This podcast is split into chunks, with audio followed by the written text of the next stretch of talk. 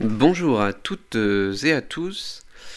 Euh, je vous propose aujourd'hui de revenir avec moi sur le texte que j'ai intitulé euh, Le deuil de Charles, euh, cet extrait de Madame Bovary, roman de Gustave Flaubert, que nous avons travaillé dans le cadre du parcours individu, moral et société.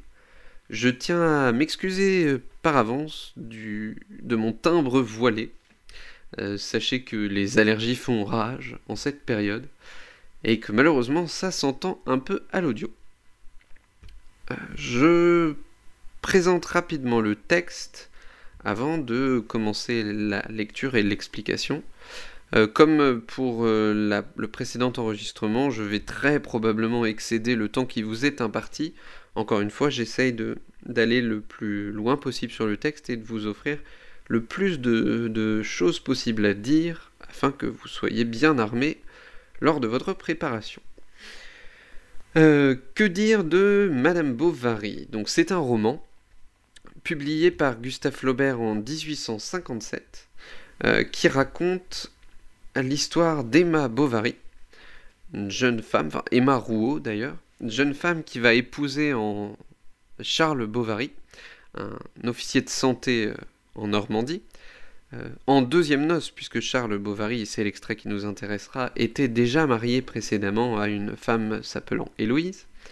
Donc Emma euh, Rouault devient Emma Bovary, et euh, cette dernière se retrouve enfermée dans un mariage et une vie qui ne correspond pas du tout aux attentes qu'elle pouvait avoir de sa propre destinée puisqu'Emma a une, tendance à s'identifier euh, aux écrits romantiques et, aux grands sentiments que l'on trouve en littérature, est fortement déçue de, de cette, vie qu'elle mène et qui ne correspond pas à ses aspirations, elle se, retrouve prise dans un engrenage qui euh, la porte du côté de la déchéance sociale et en même temps euh, une déchéance affective, puisque Emma va commencer par euh, prendre des amants euh, qui ne lui apporteront pas non plus ce qu'elle qu'elle espère, euh, et va contracter des dettes, puis avoir un enfant, une fille, alors qu'elle espérait avoir un garçon, et face à son impossibilité de, prendre à la fois ses responsabilités face à ses dettes, à son enfant, etc., face à, cette, vie qui, l'enferme et son incapacité à, à ressentir les émotions qu'elle aimerait ressentir, euh, Emma va finir par se suicider. C'est une manière de lire Madame Bovary, et c'est une manière erronée. Euh, il y a ça dans Madame Bovary, mais il y a aussi autre chose, et c'est ça qui est intéressant et c'est ce qui nous intéresse dans le cadre de ce parcours, il y a aussi et surtout une critique assez virulente, bien que parfois très subtile, de la société, de la moitié du, 19e siècle, dans laquelle vit Flaubert, puisque tous les personnages qui gravitent autour d'Emma sont en général des personnages médiocres, des personnages égocentriques, des personnages prosaïques, euh, mus par l'intérêt des personnages qui souhaitent tirer des choses des autres, euh, bien plus que euh, de venir en aide aux autres. La représentation du monde dans, dans le roman de Flaubert est extrêmement cynique et très ironique. C'est vraiment une lecture euh, critique. Vous l'avez vu, je pense, lorsqu'on a abordé la demande en mariage. Euh, d'Emma par Charles. Ce côté très ironique, cette critique qu'il y avait dans, dans l'extrait qu'on a étudié. Et vous l'avez bien évidemment vu quand on a étudié l'extrait qu'on va expliquer aujourd'hui. Donc ça qu'il faut retenir sur Madame Bovary, c'est que à la fois c'est une histoire de c'est l'histoire d'une femme qui face à la banalité de son quotidien et ses aspirations qu'elle nourrit par la littérature, se retrouve dans une situation de, de contradiction trop forte se retrouve malheureuse et finit par se suicider, mais c'est aussi l'histoire d'une société qui, par sa médiocrité et sa bassesse, pousse le personnage se conduire elle aussi d'une façon médiocre, basse, et la pousse au suicide. On a ces lectures-là qui sont possibles. Je ne vais pas trop m'étendre non plus sur euh, les interprétations possibles de, Madame Bovary, parce que je pourrais y parler, en parler pendant des heures et des heures. On va se contenter de dire ça, ce qui vous donne des éléments, et on va revenir un petit peu sur la publication de l'ouvrage. Gustave Flaubert, quand il publie ce, roman en, 1957, euh, ne s'attend pas du tout à provoquer un scandale, qu'il provoque pourtant. Euh, l'administration de l'Empire, de Napoléon III, euh, va très mal percevoir ce roman et donc l'attaquer en justice pour outrage aux bonnes mœurs et à la morale religieuse. Vous avez donc Gustave Flaubert qui publie un roman sur lequel il a longuement travaillé, puisqu'il faut savoir que Flaubert écrit beaucoup et enlève beaucoup de ce qu'il écrit. Ses romans lui prennent des années et il est très méticuleux dans son travail.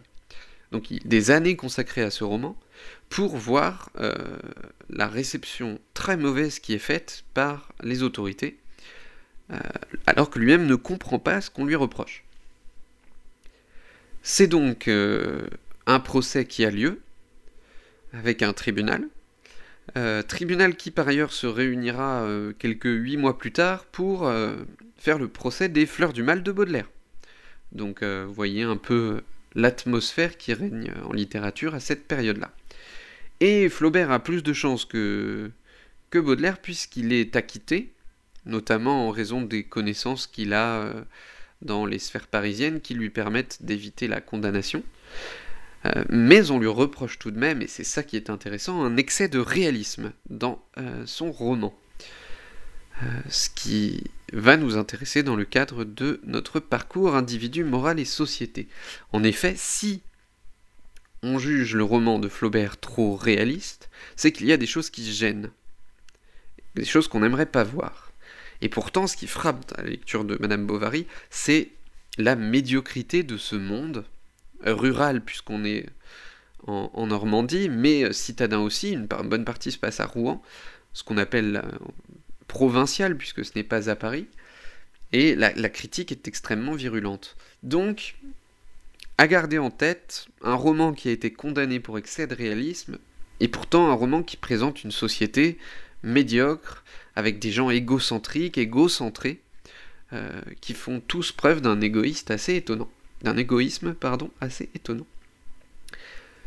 Donc gardons ça en tête et, euh, et nous allons à présent lire le passage. Je vous lis le paratexte.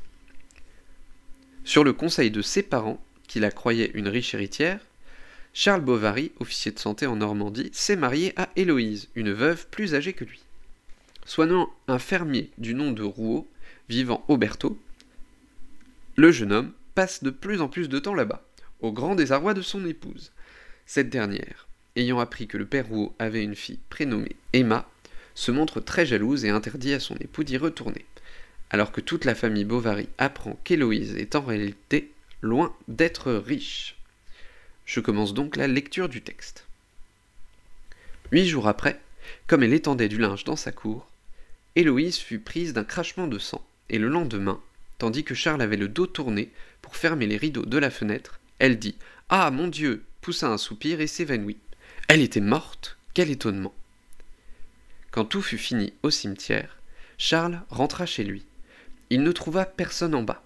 Il monta au premier, dans la chambre, vit sa robe encore accrochée au pied de l'alcôve. Alors, s'appuyant contre le secrétaire, il resta jusqu'au soir perdu dans une rêverie douloureuse. Elle l'avait aimé, après tout. Un matin, le père Rouault vint apporter à Charles le paiement de sa jambe remise, soixante-et-quinze francs en pièces de quarante sous et une dinde. Il avait appris son malheur, et il en consola tant qu'il put. Je sais ce que c'est, disait-il, en lui frappant sur l'épaule. J'ai été comme vous, moi aussi. Quand j'ai eu perdu ma pauvre défunte, j'allais dans les champs pour être tout seul. Je tombais au pied d'un arbre, je pleurais, j'appelais le bon Dieu, je lui disais des sottises. J'aurais voulu être comme les taupes que je voyais aux branches, qui avaient des vers leur grouillant dans le ventre, crever enfin. Il faut vous secouer, monsieur Bovary, ça se passera. Venez nous voir. Ma fille pense à vous de temps à autre, savez-vous bien.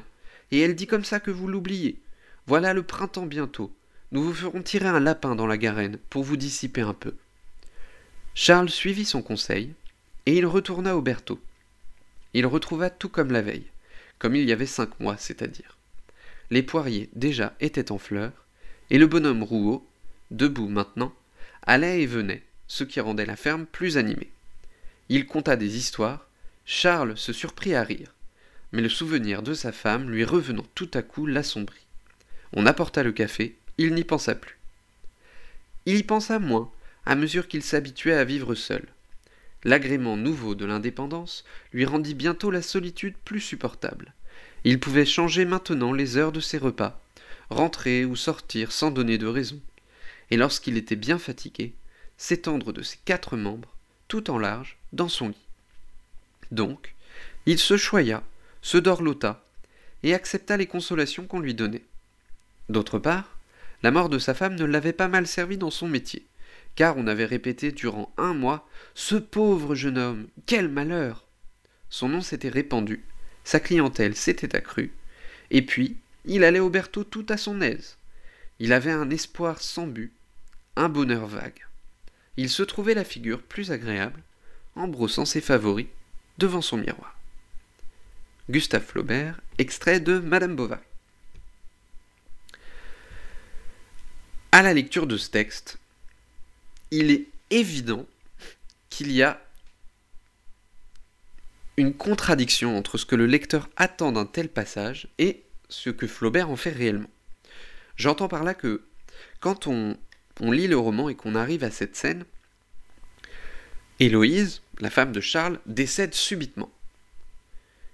Et on se dit que le personnage, dans un moment pareil, va être atteint d'une profonde tristesse. On va avoir le droit, c'est un roman qu'on a qualifié de réaliste, donc on va avoir le droit à une description des funérailles, à une représentation réaliste, fidèle de ce qui se fait dans la vie euh, lorsque quelqu'un meurt.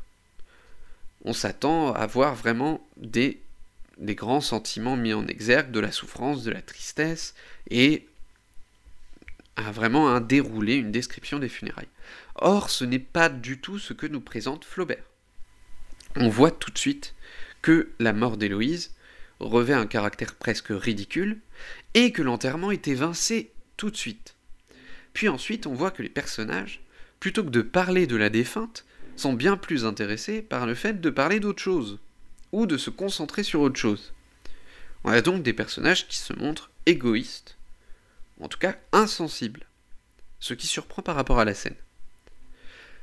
Moi, quand je vois ça, je me dis que Flaubert essaye de faire passer quelque chose. Et c'est surtout cet égocentrisme des personnages, cette euh, inconsidération dans leurs actions, cette déconsidération du personnage qui vient de décéder, qui me fait réfléchir et me fait me demander dans quelle mesure ce passage constitue une critique des valeurs morales de la société que l'on voit dans le roman. Puisque ces personnages sont censés être réalistes et représenter la société, je me demande comment les valeurs morales qui sont mises en avant dans ce texte, et qui ne sont pas l'intérêt aux autres, qui ne sont pas euh, des valeurs tournées vers les autres, mais des valeurs tournées vers soi-même, comment ces valeurs morales sont-elles critiquées par la manière que Flaubert a de les présenter? Pour répondre à cette problématique, moi je vois trois mouvements distincts dans le texte. Le premier, qui va de la ligne 1 à 6, qui concerne le décès d'Héloïse, et que moi j'appellerais une mort déconsidérée. Puisque les personnages ne semblent pas du tout intéressés, tout comme la narration, par le décès qui survient. Un deuxième mouvement, qui va de la ligne 7 à 16, concernerait plutôt euh, le père Rouault et plus spécifiquement sa grossièreté. En effet, j'avance l'idée que le père Rouault est présenté comme un personnage grossier, et que le texte met en évidence cette grossièreté. Et enfin, de la ligne 17 à la ligne 30, moi, je pense que ce qui nous intéresse ici, ce qui intéresse Flaubert ici, c'est de mettre en valeur l'égocentrisme du personnage de Charles. Donc, ce serait une des valeurs morales critiquées par Flaubert, valeurs qui représenteraient la société. On aurait donc une société dépeinte comme une société qui déconsidère les individus, à travers la mort d'Héloïse, une société grossière, à travers le père Rouault, et une société égocentrique, à travers le comportement de Charles. Voilà les valeurs morales qui seraient critiquées par Flaubert dans cet extrait.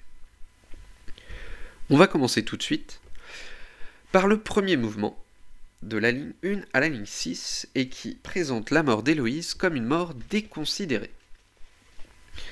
Ainsi, euh, dès la première ligne, que je vais vous relire, Huit jours après, comme elle étendait du linge dans sa cour, Héloïse fut prise d'un crachement de sang, et le lendemain, tandis que Charles avait le dos tourné pour fermer le rideau de la fenêtre, elle dit Ah mon Dieu poussa un soupir et s'évanouit.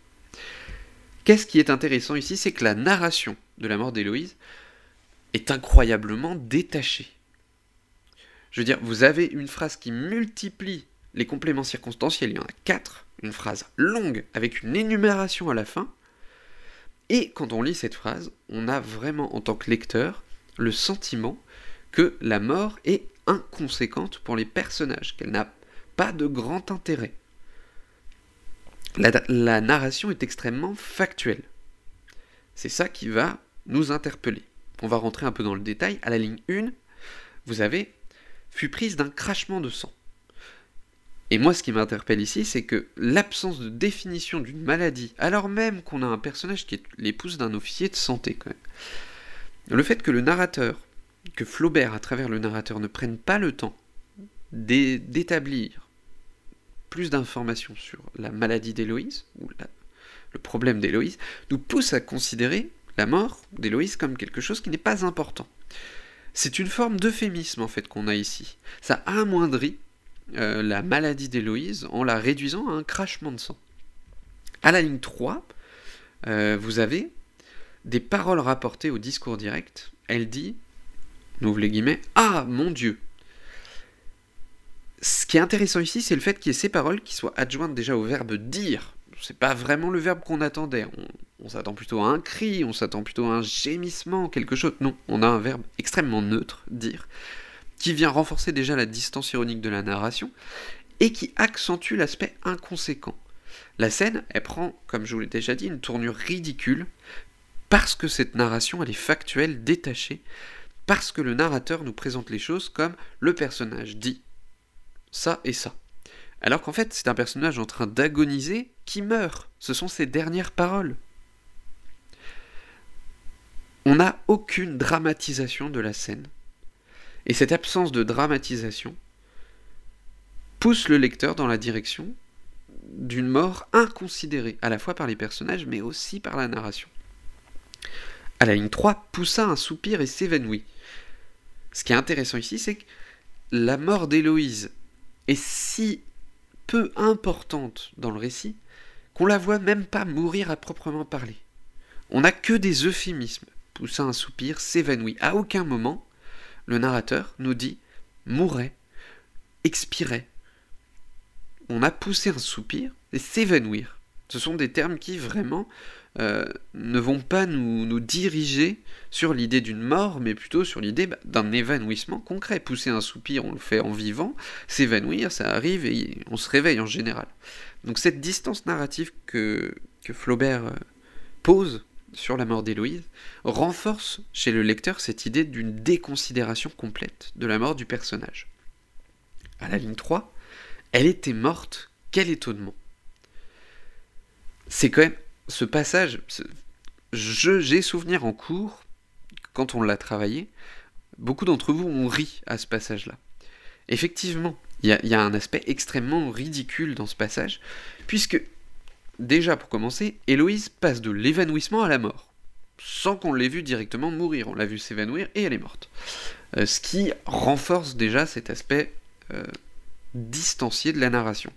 On le voit avec l'imparfait, était, qui clairement établit un état sans qu'on en voit le procédé. Donc, on a vraiment... elle s'évanouit. Passé simple. Donc, une action envisagée dans son déroulement, ponctuelle, finie. On la voit s'évanouir, c'est fini. Et ensuite, un état, elle était morte, sans qu'on ait vu le passage entre les deux. Ça, c'est intéressant. Ensuite, ce qui vraiment frappe dans cette phrase, dans ces deux phrases, c'est l'association des deux propositions exclamatives. Ça nous évoque un discours rapporté, comme un discours direct, comme si Charles se disait Elle était morte, quel étonnement. Sauf que c'est pas Charles qui le dit, c'est le narrateur. Et donc, ça impose encore une fois cette distance ironique de la narration. Et enfin, c'est le mot étonnement qui vient nous gêner, puisque c'est pas du tout le mot qu'on attend. Euh, je veux dire, le personnage vient de mourir, ce n'est pas un étonnement, c'est un choc, c'est un, c'est une tragédie, c'est un drame, c'est tout ce que vous voulez, mais pas un étonnement. Le fait d'utiliser ce mot-là, ça produit une ironie narrative. Évidemment. Et en plus, surtout après la première exclamation, elle était morte, point d'exclamation, vu qu'on ne s'attend pas à ça, ça nous permet de suggérer qu'il s'agit ici d'un discours indirect libre qui évoque les pensées du personnage de Charles et que donc Charles est simplement étonné de la mort d'Héloïse plutôt que d'en être affecté. Et clairement, ça nous fait nous dire que les personnages font très peu de cas du décès d'Héloïse. Cette scène de mort, elle est, en ce sens, extrêmement atypique. Et la suite, c'est pareil, à la ligne 4, quand tout fut fini au cimetière, Charles rentra chez lui. La proposition subordonnée, que vous avez la conjonctive circonstancielle de temps, comme ça on révise, quand tout fut fini au cimetière. D'emblée, elle exclut du roman le récit des funérailles. Dans un roman conséquent, avec des descriptions, un roman jugé réaliste, l'exclusion du récit des funérailles est très significatif. Évidemment que ça renforce la déconsidération face au personnage qui vient de décéder. Ça se voit aussi avec l'utilisation du passé antérieur, quand tout fut fini. Clairement, l'action, elle est faite, elle est passée, on ne reviendra pas dessus. Donc cette scène ne sera pas racontée. C'est déjà une scène qui est reléguée au rang d'un événement achevé, fini, dont il sera plus question, alors que le personnage est décédé à la ligne précédente. C'est ça qui est intéressant, et ça continue, ça entérine le fait que cette mort est déconsidérée, à la fois par les personnages, par le narrateur, et là par la société, puisque nous n'avons pas de funérailles à proprement parler. Ligne 4 et 5. Charles rentre chez lui. Il ne trouva personne en bas, il monta au premier dans la chambre, vit sa robe encore accrochée au pied de l'alcôve. Vous avez une énumération ici qui multiplie les propositions et qui encore une fois, participe au détachement narratif. Vous savez, un véritable détachement factuel. Charles arrive, il fait ci, il fait ça. Ce détachement, c'est à mon sens le reflet du détachement des personnages. Charles est un personnage qui est détaché de la mort de son épouse. Et je tiens comme argument que le personnage d'Héloïse à ce moment-là, quand il rentre chez lui, est réduite. Héloïse est réduite à une robe. C'est la seule chose qui reste d'elle. Euh, et ça paraît quand même bien peu pour un personnage qui était son épouse, etc. Et clairement, dans cette phrase, on voit que le personnage a été évincé au profit d'un souvenir, la robe symbolisant le souvenir. Donc on a vraiment ce, ce, personnage est tellement déconsidéré que deux lignes après sa mort, il est déjà un souvenir. Ce qui vient, ce que vient, idée que la ligne 6 vient achever, je vous lis le passage en question, perdu dans une rêverie douloureuse, elle l'avait aimé après tout. Ici, ce qui m'intéresse, c'est que c'est la première fois que le lecteur va pouvoir observer l'expression des sentiments de Charles, nouvellement veuf, et que dans, euh, dans ce passage, la narration vient contredire l'idée même qu'il ait une souffrance du fait d'avoir perdu son épouse. Le nom rêverie amoindrit considérablement l'idée de douleur morale. C'est presque un euphémisme. Certes, il y a l'adjectif, rêverie douloureuse, mais c'est pas suffisant. On n'attend pas de Charles qu'il soit dans un état de rêverie. En tout cas, on pourrait attendre autre chose. Et c'est l'état dans lequel il est.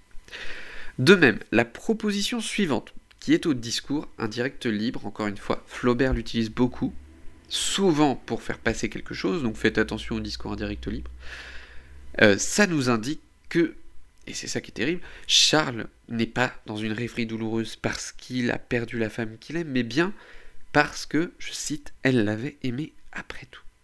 Ça produit chez le lecteur l'impression que Charles souffre par convenance. Véritablement par convenance et non par sentiment. C'est cette construction, elle l'avait aimé, virgule. Après tout, cette petite locution après tout derrière, qui vient modifier considérablement le ton euh, de l'expression des sentiments de Charles, adjoint aussi au discours indirect libre, bien évidemment. Et donc, tout ça, à mon sens, présente véritablement la mort du personnage d'Héloïse comme un événement déconsidéré qui n'implique pas d'investissement de la part des personnages et qui montre que les personnages, comme la société, comme le narrateur qui fait passer ce message-là, euh, ne s'intéressent pas aux autres personnages, ne considèrent pas les autres et se montrent insensibles. Nous allons à présent aborder le deuxième mouvement, donc qui s'étend des lignes 7 à 16 et qui traite de la grossièreté du père Rouault. Euh, en effet, j'avance que Flaubert dans ce texte présente le père Rouault comme un être grossier qui symbolise euh, une forme de grossièreté de la société. Euh, je prends pour exemple ligne 7, 75 francs en pièces de 40 sous, virgule, et une dinde.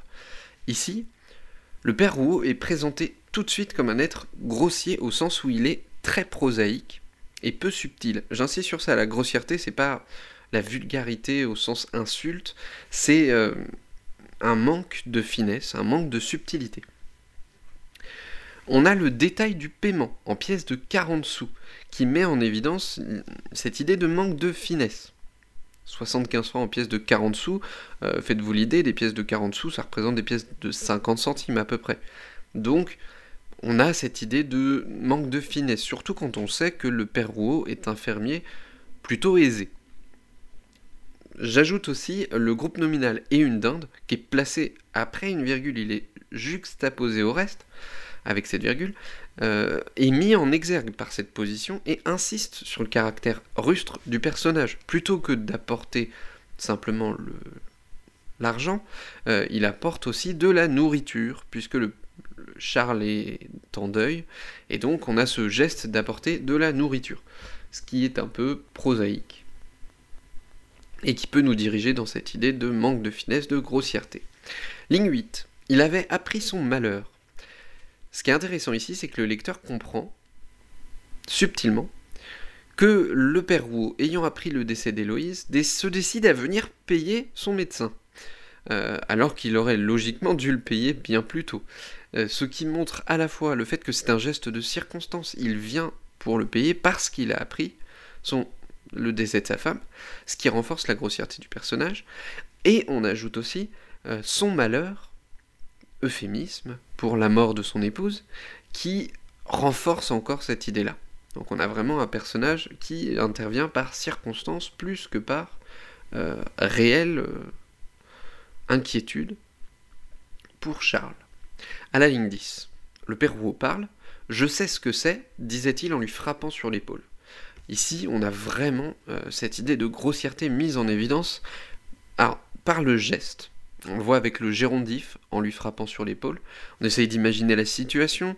Euh, le patient d'un officier de santé qui vient d'apprendre la mort de sa femme, qui vient et qui lui frappe sur l'épaule pour le réconforter. Donc, on a vraiment un comportement euh, inapproprié, plutôt qui manque de finesse. Euh, mais on a aussi euh, l'utilisation, encore une fois, d'un euphémisme, je sais, ce que c'est, pour parler de la souffrance du deuil. Adjoint à l'exclamation. Tout ça, ça nous pousse dans l'idée que le père Rouault est un personnage qui fait preuve de grossièreté. Et c'est confirmé avec la répétition du même procédé juste après dans les propositions qui suivent, lignes 11 à 13. Je vous relis le passage en question pour que vous puissiez bien vous en rendre compte. J'ai été comme vous, moi aussi. Quand j'ai eu perdu ma pauvre défunte, j'allais dans les champs pour être tout seul, je tombais au pied d'un arbre, je pleurais, j'appelais le bon Dieu, je lui disais des sottises, j'aurais voulu être comme les taupes que je voyais aux branches, qui avaient des vers leur grouillant dans le ventre, crever enfin. Tout ce passage-là va nous intéresser, d'abord parce qu'il y a cette longue énumération du Père Rouault, qui ne laisse jamais la place à la parole de Charles. Cette énumération, elle est là pour ça, pour nous montrer que le père Rouault parle sans laisser la place à l'autre, ce qui renforce la grossièreté du personnage, bien évidemment. Mais ce qui nous intéresse aussi, c'est le fait qu'il ne parle que de lui. Je vous l'ai dit, je vous l'ai mis dans le document que je vous avais envoyé, on note huit fois l'utilisation du pronom personnel je, une seule fois la seconde personne. Vous avez un personnage qui vient parler à un autre personnage en deuil, et qui utilise huit fois je et une seule fois vous ça, ça continue de nous montrer le père, Rouault comme un personnage assez grossier. Euh, j'ajoute, vous avez l'utilisation d'une forme, verbale surcomposée, j'ai eu perdu, euh, qui généralement soit est utilisée dans un registre très littéraire, soit montre euh, une absence de connaissance grammaticale. Et ça, c'est adjoint à un lexique bas, sottise, grouillant, crevé. Tout ça là, auquel on ajoute une surqualification de la comparaison. Vous avez une comparaison, comme les taupes, surqualifiée, avec un registre familier, comme les taupes que je voyais aux branches, qui avaient des vers leur grouillant dans le ventre, crevés enfin. Cette surqualification, cette forme verbale surcomposée, le lexique bas, tout ça mis ensemble, nous présente vraiment un personnage grossier, qui manque de finesse, qui essaye de parler d'une manière appropriée, mais qui ne maîtrise pas les codes. On poursuit à la ligne 14. Il faut vous secouer, monsieur Bovary, ça se passera. On retrouve les procédés utilisés précédemment exclamation, euphémisme, ça se passera pour le deuil, ça. Euh, ce qui nous pousse déjà plus loin dans cette direction.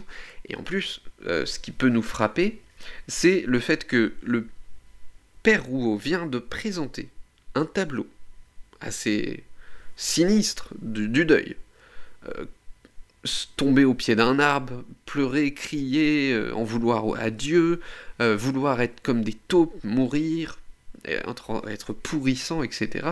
Et d'un seul coup, ça se passera. Faut vous secouer, ça se passera. Ça, c'est intéressant. Parce que c'est en désaccord avec l'image qu'il a présentée avant. L'usage de l'impératif. Il faut vous secouer. L'expression imagée secouer, euh, plutôt que il faut vous reprendre, ajoute au tableau grossier du personnage, clairement. Et euh, vient renforcer cette idée que le père Rouault parle par convention, plus que par expression réelle des sentiments. Et euh, quand il essaye de se comporter comme il faut en société, il n'a pas les codes, n'y parvient pas, et se montre finalement rustre grossier. À la ligne 15, ma fille pense à vous de temps à autre, savez-vous bien, et elle dit comme ça que vous l'oubliez. Qu'est-ce qu'on peut noter ici?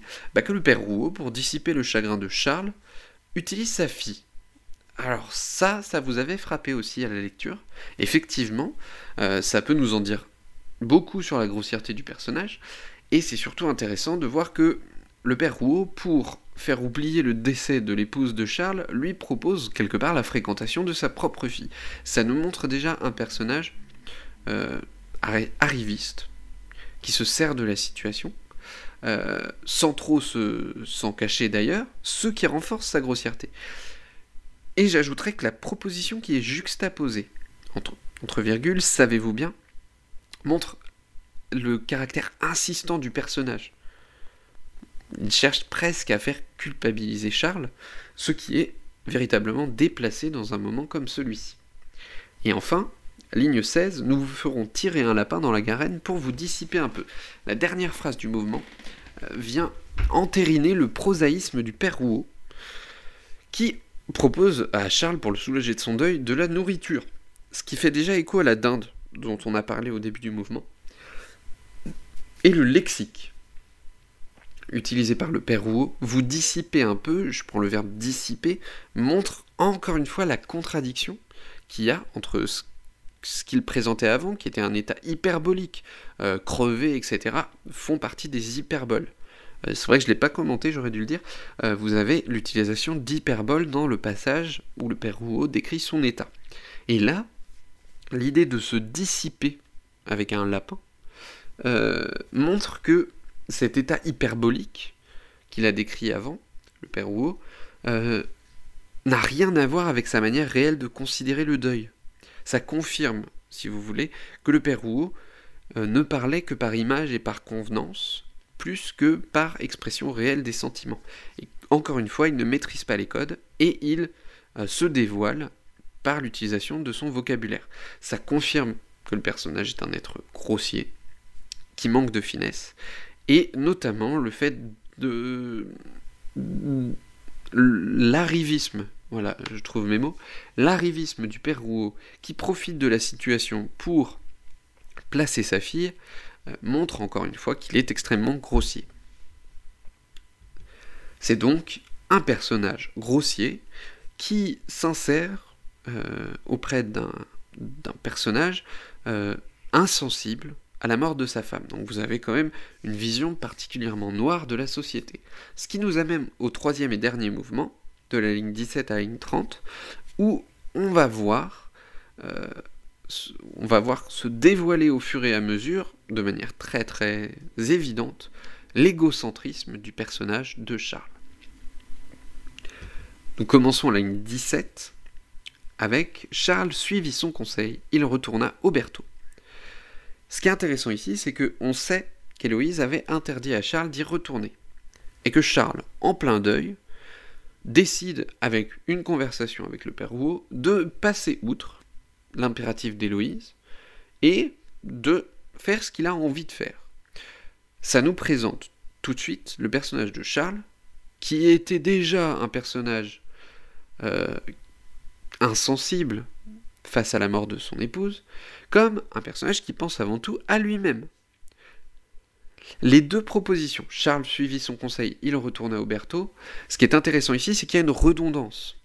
Le conseil, c'était retourner au Berthaud. Le fait de le répéter, c'est une forme de répétition, de redondance, euh, confirme le fait que Charles ne fasse que ce qu'il veut, puisque le conseil du Père Rouault, c'était bien ça. Donc ça, c'est le premier élément qui pousse le lecteur dans cette direction. Et la confirmation arrive après. Je prends aux lignes 20 et 21 par exemple, Charles se surprit à rire, mais le souvenir de sa femme, lui revenant tout à coup, l'assombrit. Dans ce passage, Charles n'a vraiment pas l'air de s'intéresser à autre chose qu'à lui-même.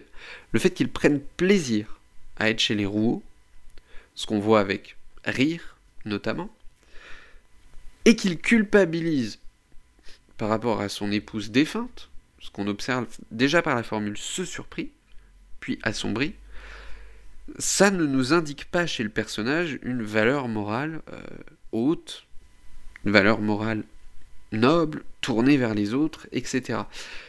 Et ça, je l'avance avec le fait que le souvenir lui revient tout à coup. Ce qui évoque bien évidemment qu'il n'y pensait pas. C'est ce qui est intéressant. Euh, L'utilisation de cette formule, tout à coup, modifie complètement la teneur de ce qu'on aurait pu attendre. Le souvenir de sa femme aurait dû logiquement être présent, mais ce n'était pas le cas. J'ajouterais aussi que Charles, dans ce passage, ne paraît pas du tout être dans une réelle tristesse. Euh, j'en prends pour témoin le lexique. On a assombri par le souvenir c'est pas très significatif. Le souvenir ne vient pas euh, le blesser, euh, le rendre vraiment triste, ça l'assombrit simplement. J'ajouterais également qu'on a une antithèse ici, entre rire et assombri, ce qui peut mettre en avant la contradiction de Charles, et ce qui vient pousser le lecteur à suggérer que Charles en fait est en deuil par convenance plus que par sentiment, et que euh, c'est bien rire s'amuser, faire ce qu'il a envie, qui l'intéresse principalement. Juste après, à la ligne 22, et c'est le coup de grâce de Flaubert, euh, on peut lire On apporta le café, il n'y pensa plus. En deux propositions extrêmement courtes, Flaubert résout la contradiction de la phrase précédente. Clairement, l'égoïsme de Charles prend le dessus. Le souvenir de sa femme est une gêne qui l'assombrit. En quelques secondes, il passe à autre chose. Le café. Magnifique. On a un parallélisme ici, c'est ça qu'il faut noter dans cette phrase, qui vient renforcer la correspondance entre les deux propositions. On apporta le café, il n'y pensa plus. Cette structure montre que finalement, les deux éléments s'équivalent. Et donc, le souvenir d'Héloïse, qui le perturbe, qui le gêne, s'efface extrêmement facilement. Ça confirme que Charles fait très peu de cas de la mort de sa femme et de son souvenir, et ça nous rappelle un peu l'antithèse précédente, mais ça efface cette contradiction. Clairement, le deuil de Charles est un deuil social et non pas sentimental. À la ligne 23-24, l'agrément nouveau de l'indépendance lui rendit bientôt la solitude plus supportable. Là, c'est la narration qui va nous intéresser, puisqu'elle nous montre à la fois que Charles commence à prendre plaisir à l'absence de sa femme, on a un lexique plutôt mélioratif, agrément nouveau, indépendance. Dans le même temps, euh, on a la révélation du fait que c'était la solitude qui l'attristait. Je recite, bientôt la solitude plus supportable. Il n'est pas question de la perte de son épouse, il est question de la solitude. Ce choix lexical est très important, puisque c'est ça qui nous indique les causes réelles de la rêverie douloureuse de Charles, ce qu'on supposait déjà. Mais on a cette confirmation. Donc, on note bien que c'est par le jeu du lexique très subtil que Flaubert met en évidence l'égocentrisme du personnage qui s'intéresse avant tout à ses plaisirs et qui n'avait à se plaindre finalement pas de la perte de l'autre, mais de la solitude qu'entraînait la perte de l'autre. Et solitude qui est bien vite dépassée. Je prends pour, exemple les lignes 24 à 26. Il pouvait changer maintenant les heures de ses repas, rentrer ou sortir sans donner de raison, et, lorsqu'il était bien fatigué, s'étendre de ses quatre membres, tout en large, dans son lit.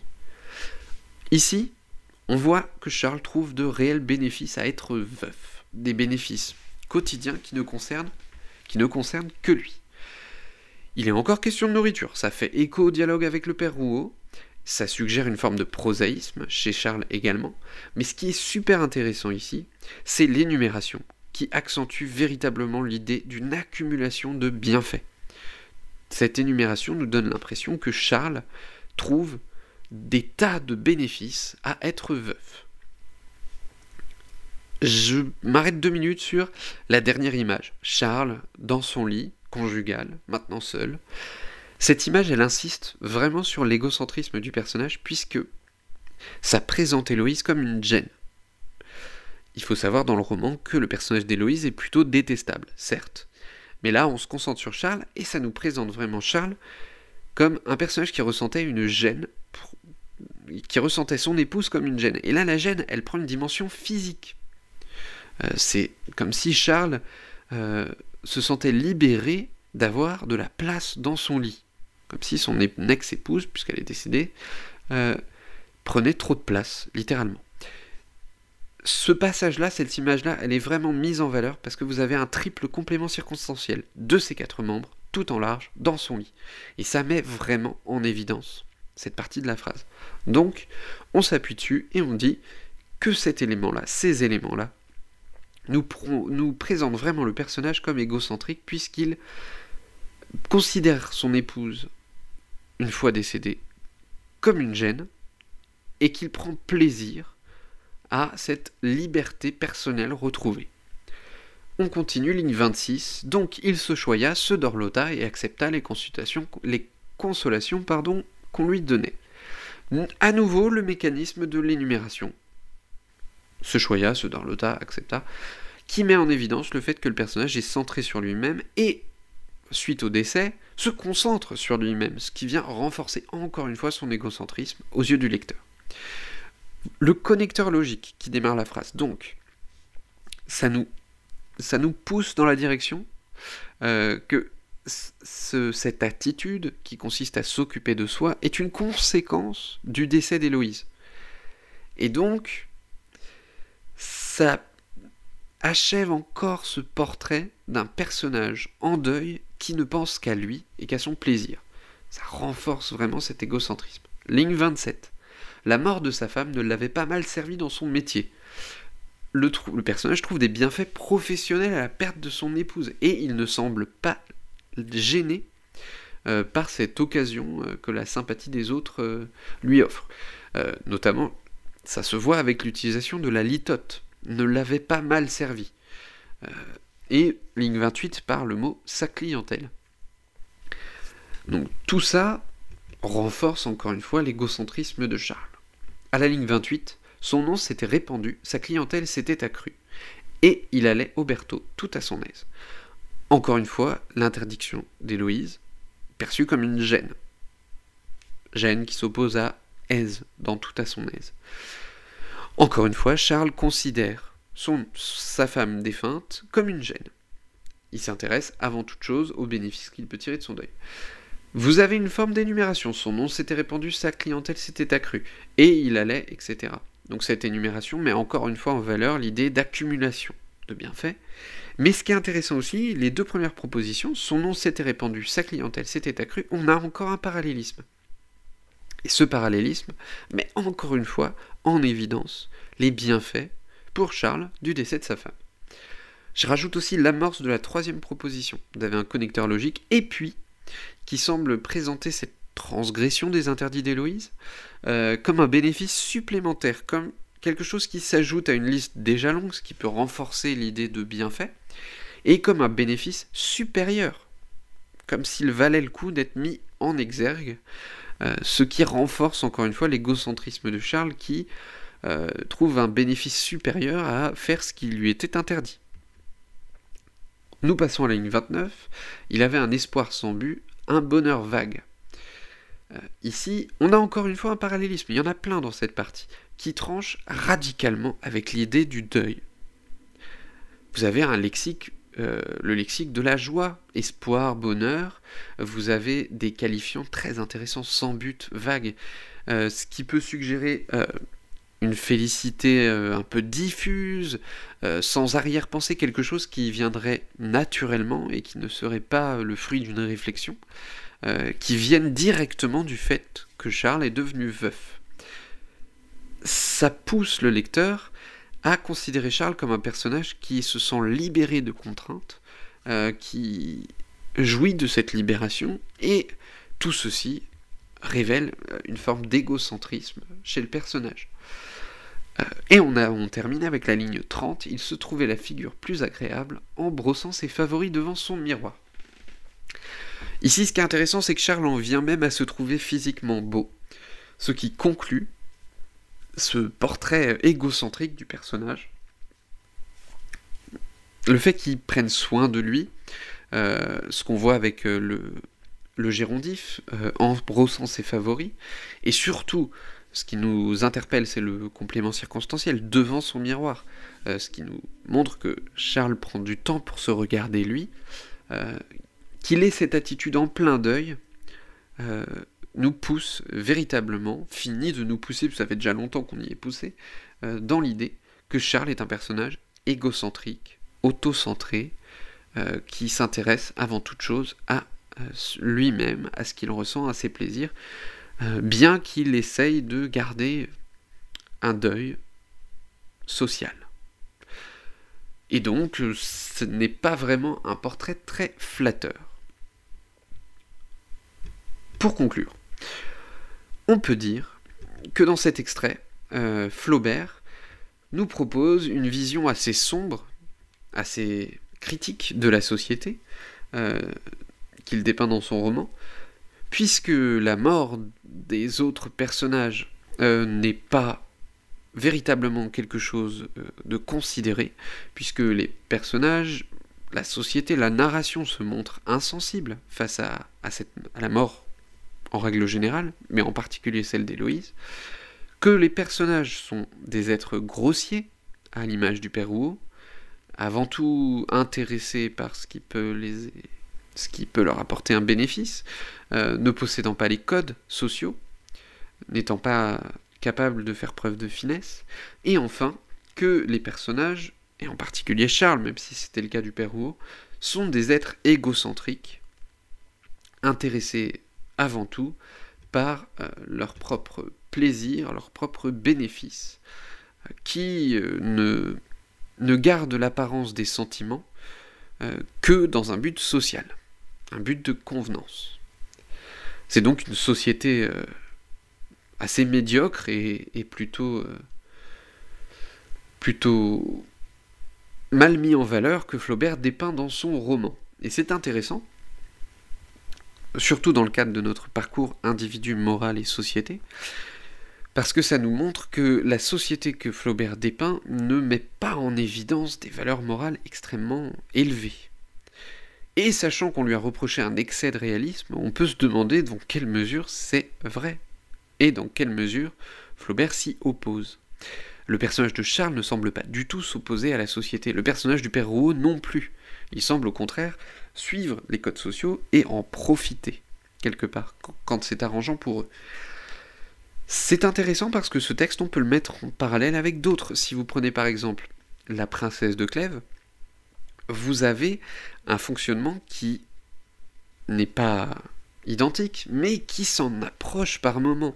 Euh, vous vous rappelez le début du roman où Madame de Lafayette nous présente la cour d'Henri II comme un, un endroit merveilleux, parfait, euh, où il n'y a jamais eu tant de splendeur, jamais eu tant de, belles personnes avec de grandes qualités, des qualités de noblesse, etc.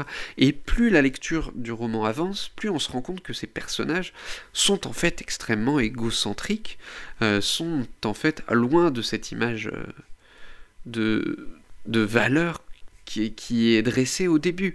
Les personnages multiplient les aventures, les intrigues, ils se trouvent pris les uns dans les autres, à se mentir, à jouer un rôle. Euh, vous avez vraiment cette dégradation de, l'image, de la noblesse parfaite, etc. C'est donc extrêmement euh, critique. Vous pouvez aussi parler euh, du portrait de Madame de Merteuil dans Les liaisons dangereuses de Laclos, où on voit que le personnage de Merteuil, pour s'élever en société, euh, est obligé d'apprendre les codes de la société, d'apprendre à mentir et de masquer ses sentiments et ses émotions pour quelque part euh, acquérir une habileté sociale. Et donc ça, ça signifie implicitement et par moments explicitement que la société dans laquelle évoluent ces personnages est une société basée avant tout sur les apparences, où finalement pour s'en sortir, il faut être un être égocentrique, mensonger, calculateur, manipulateur. Encore une fois, c'est une vision extrêmement critique de la société. Les individus dans cette société, euh, sous couvert d'avoir de hautes valeurs morales, sont en fait des individus profondément égocentriques. Et la morale de la société euh, ne favorise pas des personnages plus sentimentaux, plus humains, plus tournés vers les autres ça nous ça nous donne pas forcément une bonne, euh, une bonne vision de la société. Et c'est ça qui est intéressant dans ces textes, et en particulier dans l'extrait de, de Madame Bovary, c'est cette euh, vision euh, pessimiste d'un monde social qui, plutôt que de favoriser la cohabitation des êtres, nous montre clairement que les individus sont profondément égocentriques.